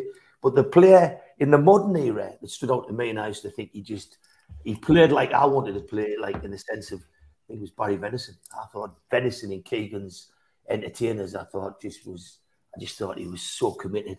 He used to dive in from about 10 yards, take the player and everything, and stand up with the ball. For a modern-day player, I thought Venison was brilliant. I thought he gave absolutely... You know, when he came to Newcastle, like, having beaten Sunderland, I thought he was an amazing player. I think he was described by Joe Allen as hard as goat's knees, Mick Harford. Yeah. Well, he was. Yeah. There was an incident where they were invited, and Niall Quinn was invited to be the guest of honour at our golf club, and obviously he was being a big Sunderland fan, so he was chairman of Sunderland at the time, and the chairman of the golf club said to me, Keith, will you take them round and make sure nobody encroaches on them? And it was the guy who was captain of Seaham Golf Club, Mick Harford, Niall Quinn and me. And so they come off after the game and they all went for a drink, and the crack was brilliant. They told us the best jokes ever. And Quinny was obsessed, wanted us to go to the supper the next day. I said, I can't go me so far. I said, I'll get skinned alive, man. I says, like, too many people know us, and I can't go to Sunderland. And he said, no, you'll be in the director's box. It doesn't matter, I'll get pelters, chuck that. I said, I can't go. I says, like, well-known Newcastle fan. And he says, well, you think that? He said, I had him up to the town last night. And so they were in the Barnes in Sunderland for a drink, big pub on the roundabout going into from the A690. And somebody had said, made some mouth go and called Mick Hartford a Geordie bastard. So he took two lads out, flogged them and put them in the skip. Allegedly. Classic. Mitch, I've just seen a message there in the chat. You've got a disciplinary record from over there. Aye, yeah, I got a 4-game ban in the '40s league. Yeah, three years ago. What was that for? We played against a team who were a waste management company from Jebel Ali, And they had a young Indian lad up front who definitely wasn't over 14. He was quicker than everybody on the pitch, but he didn't like contact. So I made sure every time he got the ball, he got a bit of contact, be that into the wall or through the back of him. Then his club captain came up to us and got hold of us by the collar and told us I was being aggressive. And I said, well, you've got hold of my collar. Would you like to see what aggressive is? And I introduced his nose to my forehead. Wow. And what happened? Did he get sent off? I got a 4-game ban and he got a 5-game ban for initiating it. Well, there we go. What I've been trying to find is, I've been trying to find this cut and I've found it there. That was the Gateshead Post. Somebody sent us it. Who's been a bad lad? Not me, says Shipping's Vinnie Jones. And the Gateshead Post actually did a piece on me and Vinnie Jones and compared our respective careers. It was a good bit of publicity for the bar, that, anyway. They were very pleased with it. But, yeah, I got sent off 7 times in one season. But I was playing for 3 different teams at the time. It's typical of the papers. When, you know, not giving you the complete facts. But yeah, that was a bit of publicity back in the day. As always, as I say, we've always got plenty to get through. We've got 35 minutes left on the show. No Elliot Slessor this week. I've got to be honest. It's the one thing that I've forgotten to troll the internet for. But don't worry, Junior. I will have a troll of the week later on. People asking how you can join, how you can become a member. So just watch this. We still do 7 NUFC Matters show a week for free. But if you want to help support NUFC Matters, then there are a few ways of doing it. Hit the like button on each live broadcast and video. This helps the channel grow. Hit the subscribe button and select the all notifications bell so you don't miss a single show. If you want to help us financially, then you can join the channel using this button with the membership starting at $1.99 a month. Or you can drop us a donation in the chat using a super sticker. We're also looking for sponsors.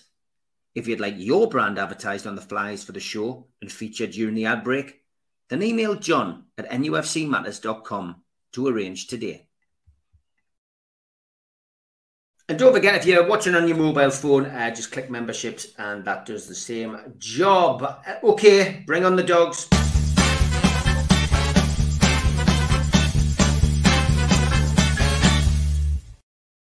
I've got to apologise to Steve Hastie as well, because with us interviewing Yvette Fielding can suddenly create a load of lookalikes for Steve Hastie. I really don't know, but obviously Yvette.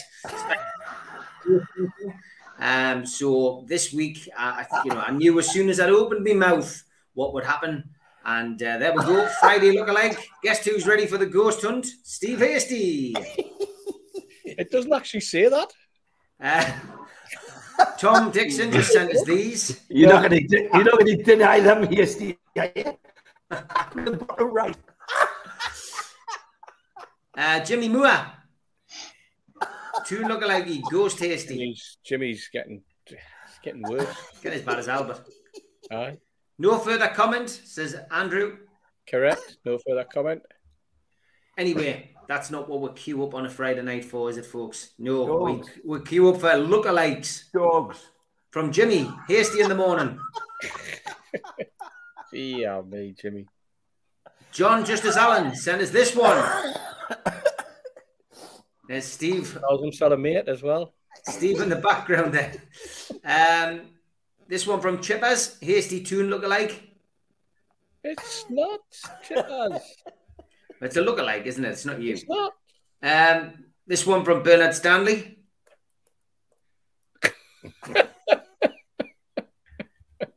Bizarre, that one. That's all I'll say about that, Steve. Nature is amazing. Keith Patterson. Great one, that. You thinking what I'm thinking. I forwarded it. That's from Jack McCann, yeah. Thank you. Jimmy Moore said, tune lookalike chicken head Hasty. Jimmy Moore. Oh, dear me. Drugs. I see Steve Hastie's washed his hair, says Alan. It's a horse, Alan. Craig White, now then, Hastie. It's the wrong colour, Craig. It's the wrong colour. Now you're called Craig White, but you could have got the colour right. I never knew Steve Hastie centre was in Hanson. That was the band who did Bop, Steve. That's in the bottom in Coronation Street. It is, aye. This one was from John Justice Allen. He says, I see Alan has put a best lookalike on Twitter. He says, my missus has just sent me that one and said it looked like me.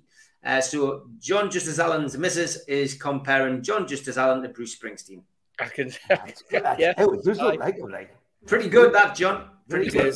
We'll give you that, mate. Bruce Springsteen, age 72. Tom Chipperfield says, just seen Steve Hastie in a catalogue. Not sure what Chippers was doing looking through a catalogue. Oh, like. What's he doing in the look at? We know which page is the catalogue he's looking at. God, he's going through Kay's catalogue on a Friday night. Nick is in bra section. Lingerie. Ghostly Hastie ready for Chillingham Castle. That's pretty good. Chillingham Pub, more like it. and Rockstar Hastie. Says Steve Brackley, man. Look at the state. Who's that? Anybody? Anybody know? Hastie lookalike. Aye, I just don't know who it is. Sam Chipperfield says, if Steve Hastie and Eddie Izzard came together. That would never happen, Sam. You don't look like your eyes a bit, man. And Tom McFarlane. Hastie lad. Nice bow. I like the way you're touching your nose with your tongue, Steve. I was going to say, can you touch your nose with your tongue, Steve? I'm worried about you. You're getting convinced that these really are me. Last one. Wowza. Three guesses. We need three? Not really. Oh, no, we didn't have a couple more. Stuck watching the Teletubbies with my little one, and I couldn't believe my eyes when special guest Steve Hastie appeared on the show. Who's your favourite, Steve? Tinky Winky, Dipsy, Lala, or Pro? Now, that is pretty good, by the way. That's got a bit of a look at you, Steve. The hair's a bit too long. Yeah. Paul Whitfield sent this. Groundbreaking news. Looks more like Hastie. It's all bad. Somebody in a pit. Yeah. This was from Mitch. Steve, guess who? Now, if you've got to turn that way. That does look like Spencer. That does look like you. That looks like Spencer. All right. Who's Spencer? And Jimmy Moore said Hastie and flannel. Oh my God, have you seen that dog's hair? I know. I know what it's wearing like. Anyway, on to some other lookalikes. Roy Cavani says, will he bring balance to the force? He says, P.S. I got the picture from Twitter. I've never heard of this player until a few hours ago, but that's very good. Thank you, Andrew. Yeah. Albert, that was his contribution this week. He says, I see Mitch is ecstatic. I was as well. But he's had a quiet week, Albert. Yes, we've had this one before when you find Brian Clough on OnlyFans, but it was worth another show, guys. Was worth another show. Definitely looks like Cloughy. Really? Harry Kane and some dodgy 90s wrestler. Again, I've seen that before. But nice to go back, Ugly Camel, sometimes and have a look. Lionel Messi and McAllister.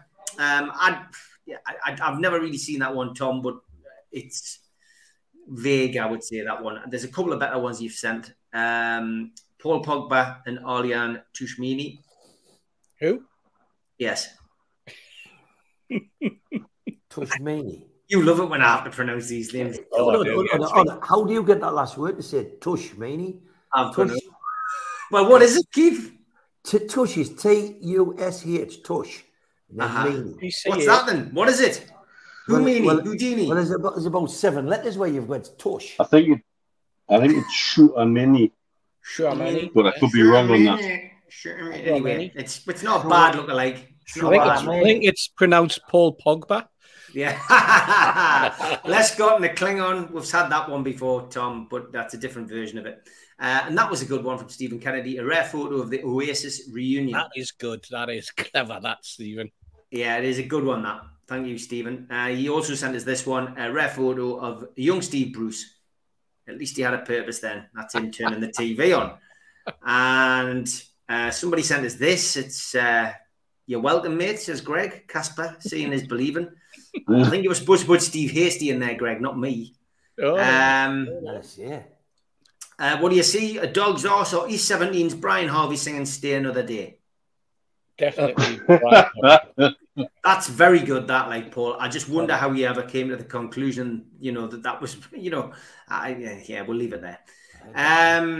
Van der Berg and Joe Hart and James. A little bit. Someone sent us this from Tynemouth Market. It vaguely looks like me, apparently, because it looks like my head on the top of the Angel of the North. It's nice to see Steve Bruce enjoying the lovely weather. Thanks, Brendan. And the winner this week, we'll like to go with accurate lookalikes, and it's not a dog. I found my first George lookalike. Thought I'd plant this in your head. God. Hooray, I've made it. Again. There we go. George. Keep your lookalikes coming in, especially the dogs. They're not banned anymore.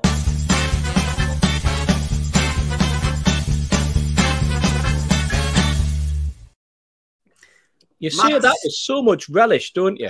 I do, yes. All right. Somebody sent us how to, Mighty Wynn sent us how to pronounce that name.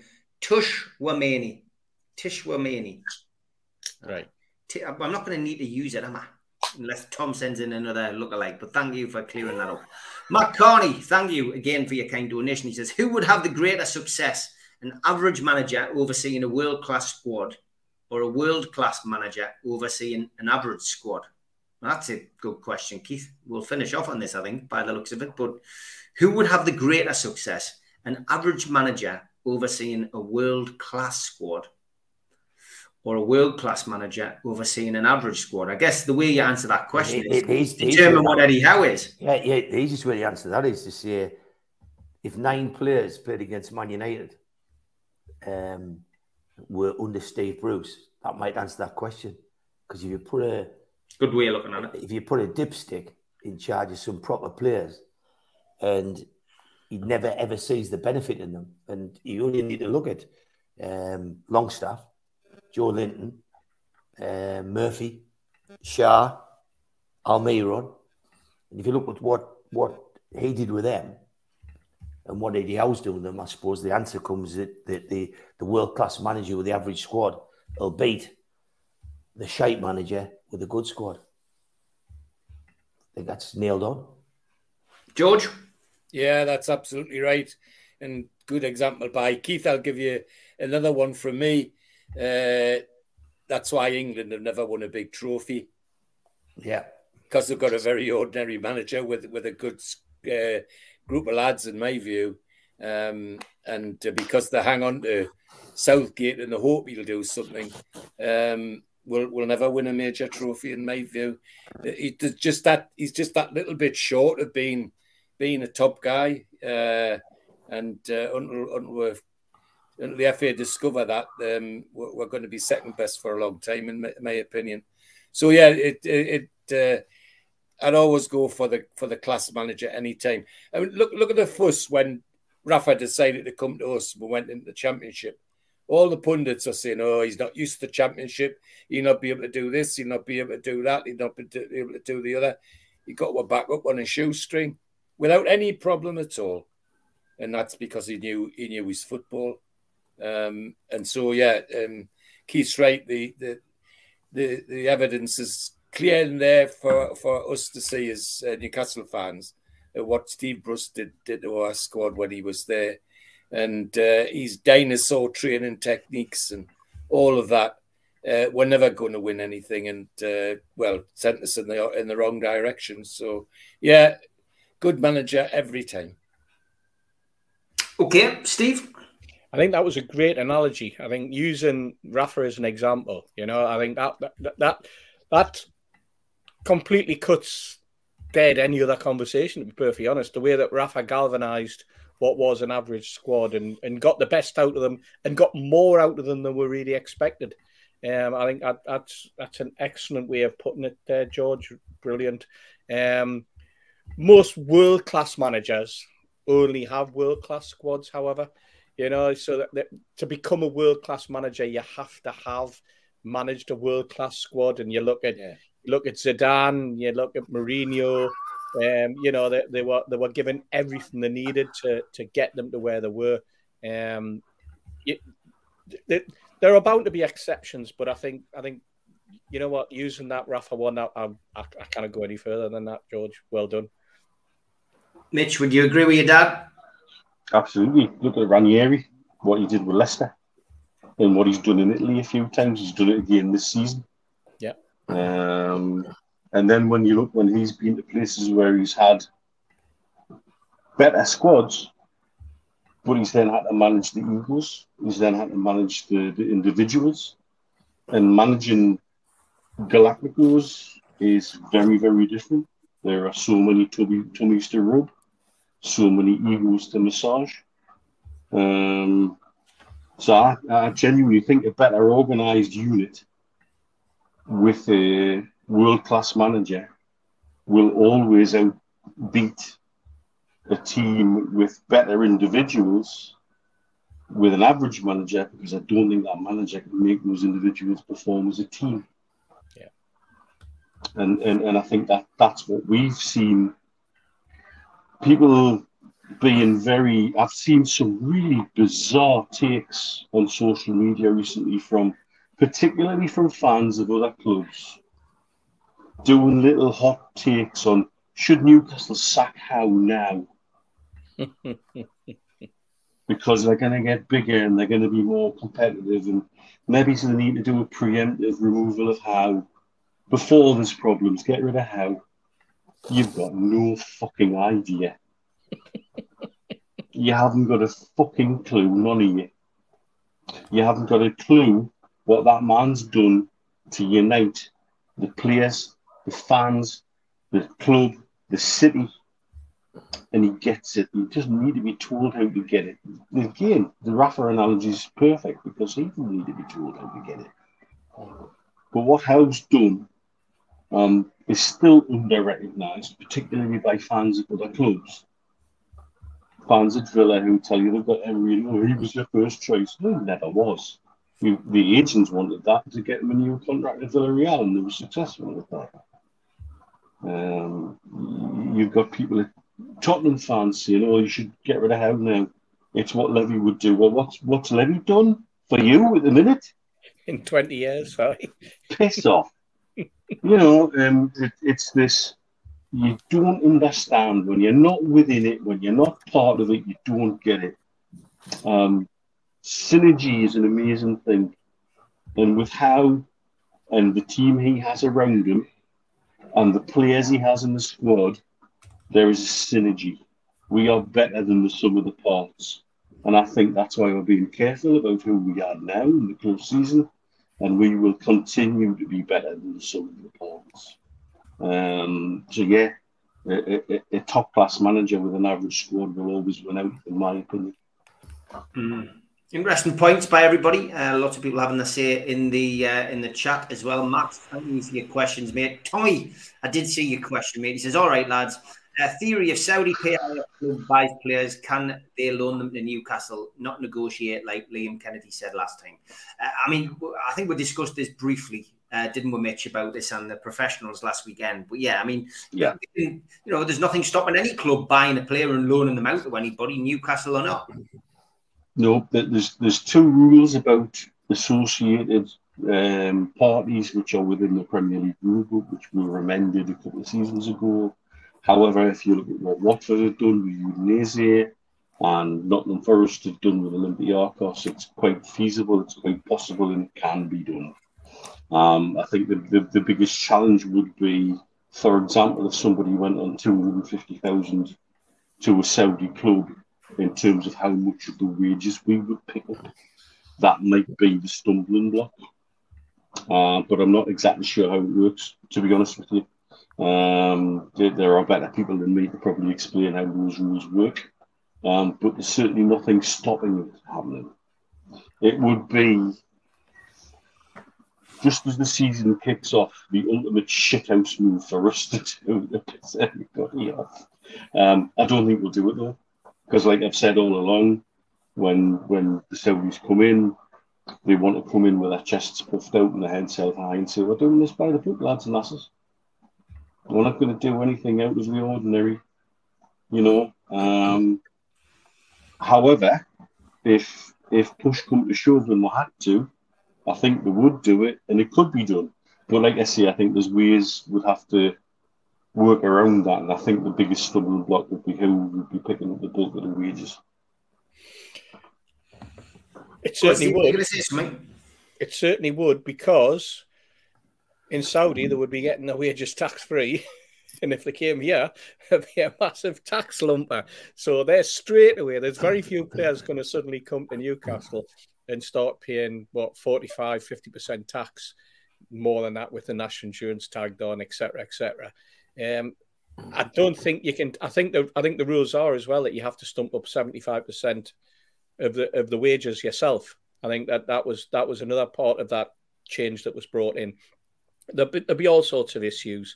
But as you say, there's nothing to stop you from taking a player from a third party. But I don't think this is a situation that's going to arise, to be perfectly honest. People are looking at Neves and Wolves and thinking, yeah, he's gone for £47 million. And Kante, he's gone on a free. You look at the other players that are moving, if we wanted them. These players are not going... The salaries are going to be big, but the actual transfer fees aren't that big, you know. And you're looking at the players, and if we wanted any of those players from Chelsea, for example, would have gone in and bid for them anyway, you know. They would have been on our list. Some of them were allegedly on the list. The list that is now what 280 or 300, Steve, on the people and players that have been linked. You know, you look at Ziyech and people like that. But no, I mean, if they were players that were wanted, we could have done a deal with Chelsea or with Wolves if we wanted. But they've gone now, and I don't think we'll be going anywhere near those type of players. No, definitely not. Okay, well, I hope that clears that up for you, Tommy. Got a question which I'll put to you, George. Now, just from Sean, he says, do you think we should go for Mason Mount as an alternative? It looks like Manchester United don't have a proverbial pot. They're certainly struggling, aren't they, Manchester United? But Mount, not for me, George. Not for me either. He's a tidy player, but that's all he is. He hasn't been playing often enough for Chelsea, for my liking. And when I've seen him in the odd times he's managed to get into the England team, he's been pretty average. There's been better players than him on the pitch. So no, I wouldn't be chasing Mason Mount, I'm afraid. Yeah, no, me neither. It's not one that sets the heart fluttering. Certainly not. Stephen Anderson said, "Who do the gentlemen on the panel think is the next signing, or who or what position should be next?" Keith, I think the next position will be who becomes available. So if you said what positions. I think a right-sided centre-half that would nurture under Shah. I think left-back, right-winger, and I still think a centre-forward. But we might go for a young forward.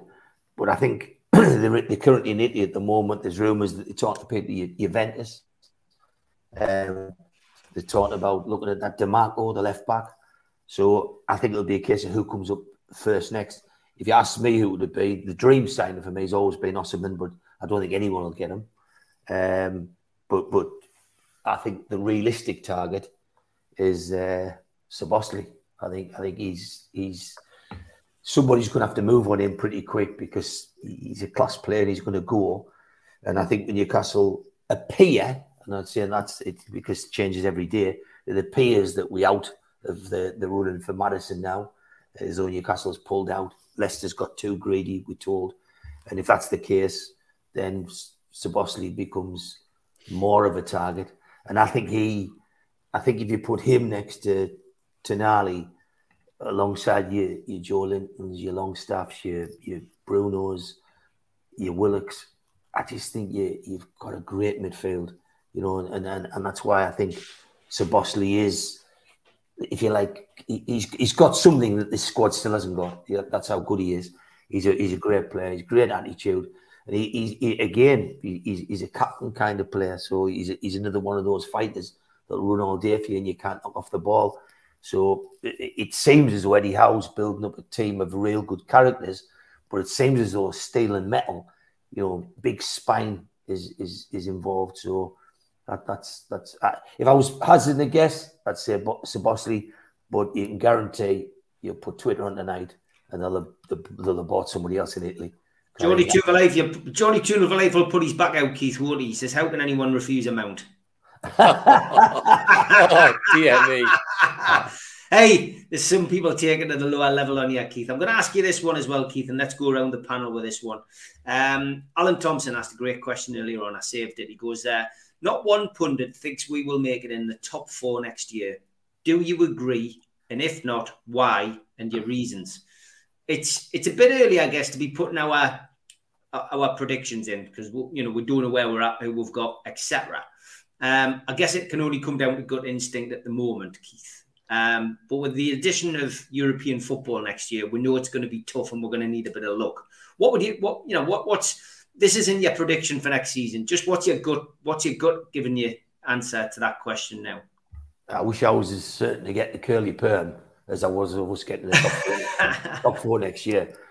Alan Thompson, I would say to you that tells you in a sentence why pundits are pathetic and why pundits often failed coaches, failed managers, failed at a lot of things. I mean, when someone like Gabby Abonglahor can get a job talking, that tells you everything you need to know about pundits. The level of intelligence of some of them is pathetic. You've got to remember that lad said that somebody would rather take 10,000 a year less to go and play for Brentford than Newcastle. Well, he wants to go and talk to Tonali, doesn't he? But for me, I think Newcastle will be in the top four for the next 5 years. And I think Newcastle finished in fourth this year, and I think we'll finish higher next. Okay, George? Yeah, me too. People, when we go to places this year, people will think they know her, and that with the addition of different players in the squad gives Eddie Howe the chance to mix it up a little bit and surprise them again. So no, I'm confident that we'll at least do top four, possibly top three next year, and give Manchester City and Arsenal a bigger fright than we did this year. And why else would people like Neville be screaming, ban them this, ban them that? You know, because they're wetting themselves. They can't avoid the fact that we're coming and we're going to stay there. So yeah, I'm happy that we'll be in the top four, even the top three. Okay, Mitch, lots of positivity. Are you going to continue? Well, there's a mass of assumptions there. They're assuming Tottenham will be better next year. They're assuming Liverpool will be better next year. They're assuming Chelsea will be better next year. They're assuming Man United will remain at least the same level as we are next year. All of them are still hamstrung by different things. They're assuming Arsenal will remain at the level that they are at this next year. And then after that, they're assuming that the Champions League campaign will take its drain on us. They're assuming that we're not going to go on a Carabao Cup or an FA Cup. They're assuming that we're not going to strengthen because we've only got like a 2p and a 10p mixed up with a pay-per-click budget. There's a lot of assumptions there, and when you assume it's passive, you make an ass out of me and you. Nobody knows. We have everything in our own hands still. We have absolutely nothing to lose. We are way ahead of schedule. We take everything that we have extra next season as a free hit. It's an absolute free hit. And it's quite clear that Saudi Arabia want to disrupt the whole entire world of football. What better way than to make absolutely sure that Newcastle United are in and around the top four again next season and are taking a Champions League spot yet again. So let them assume. Let us just deal with reality. Steve? Let's face it, this is a club with ambition. This is a board with ambition. This is a board with expectation as well. And they're not going out and buying these players to finish 7th or 8th. They're going out to buy, and they're buying these players on the understanding that they want to be challenging for top four and they want to be in the top four, probably as a bare minimum next season. You mentioned a few clubs there. You know, Liverpool have bought one player so far. Manchester United haven't bought anyone.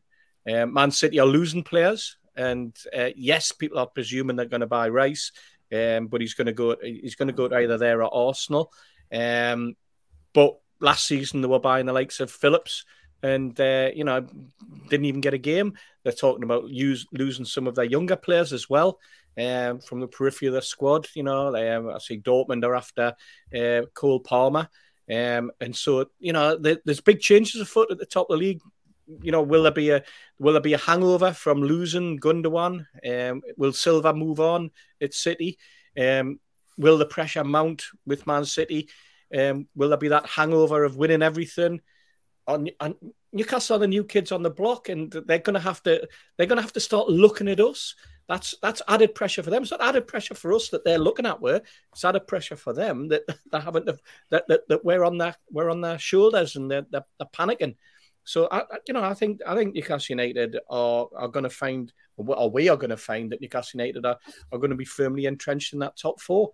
And you know what, we said at the start, well, said mid last season, but for the draws, we've changed some of those draws into wins, and I think that's what Eddie Howe, and I suspect that with some of the purchases we're making, we're going to have a different dynamic on the pitch. I think there might be a different style of football played, especially in the Champions League. Different formations. I think, you know, you've seen with Guardiola and what he's done this season, where in you know, he went after the World Cup, they came out a totally different team with a totally different formation, threw everybody. I think Howe will be looking, and people are presuming he's going to play 4-3-3. There's no reason, you know, to assume that anymore. Because I think the managers need to evolve, teams need to evolve, and they need to look at every advantage they can get to keep it in that top four. And we've talked already about you know, a really, really good manager, and he's only going to get better, and the quality that we're bringing in. So yes, top four definitely, and if not higher, you might suddenly find by February we are actually challenging for top one, top two. Steve, you just said about Man City, the word out in London today, and that everybody's saying it, and a few mates who's high up in West Ham, and they're saying that Rice's Morris come out and said he'd rather go to Arsenal than Man City, which is a surprising statement, but he's apparently, they said if Arsenal move to 100 million, they'll get him, and he's preferring to go to Arsenal than Man City. So if they lose Gundogan and then others, and they don't get Rice, then you know, I think they'll still get some good players. I think they'll still be a good side. But it's after the Lord Mayor shows it, it's like people, they've got to maintain coming first again. You know, they've got a lot to follow this year. Yeah, 100%. 100%. Okay, we've reached the end of the show. Don't forget, tomorrow, 6 o'clock tomorrow night, my interview with Yvette Fielding about... Blue Peter, about ghost hunts, and about I'm a Celebrity, amongst other things. Great interview. Really enjoyed doing that. Tomorrow morning, though, for your Newcastle United fix, 10 o'clock in the morning, the transfer show with Ben Jacobs. We'll be working our way through a few new names that Barry Hogan has found this week. So tune in 10 o'clock tomorrow for that. Don't forget as well, sign up, scan and sign up for the free Newcastle United newsletters at Newcastle World. That's the QR code. If you haven't done it already, do it, just so you can get all the updates from Liam, from Jordan, and the lads at the Shields Gazette and the Newcastle World website. Okay, Julie, I know you haven't been in the chat tonight, but I'm sure you'll be playing catch up. Here is Troll of the Week.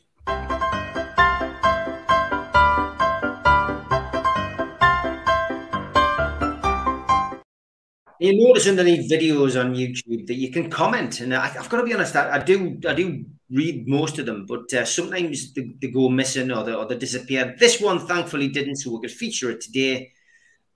FTM, Red and White Army, Steve Wraith is a puff. Brilliant. What? I know, but why do you not tell us something we don't know? Thank you, Rachel Metcalf. What a wonderful tweet. You made it, you're famous. And it means we can play the cat.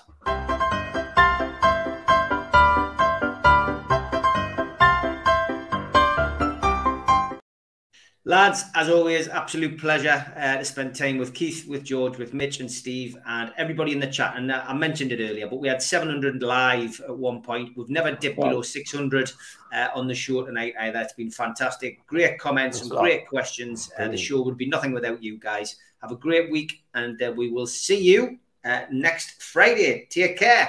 See you later. Thank you.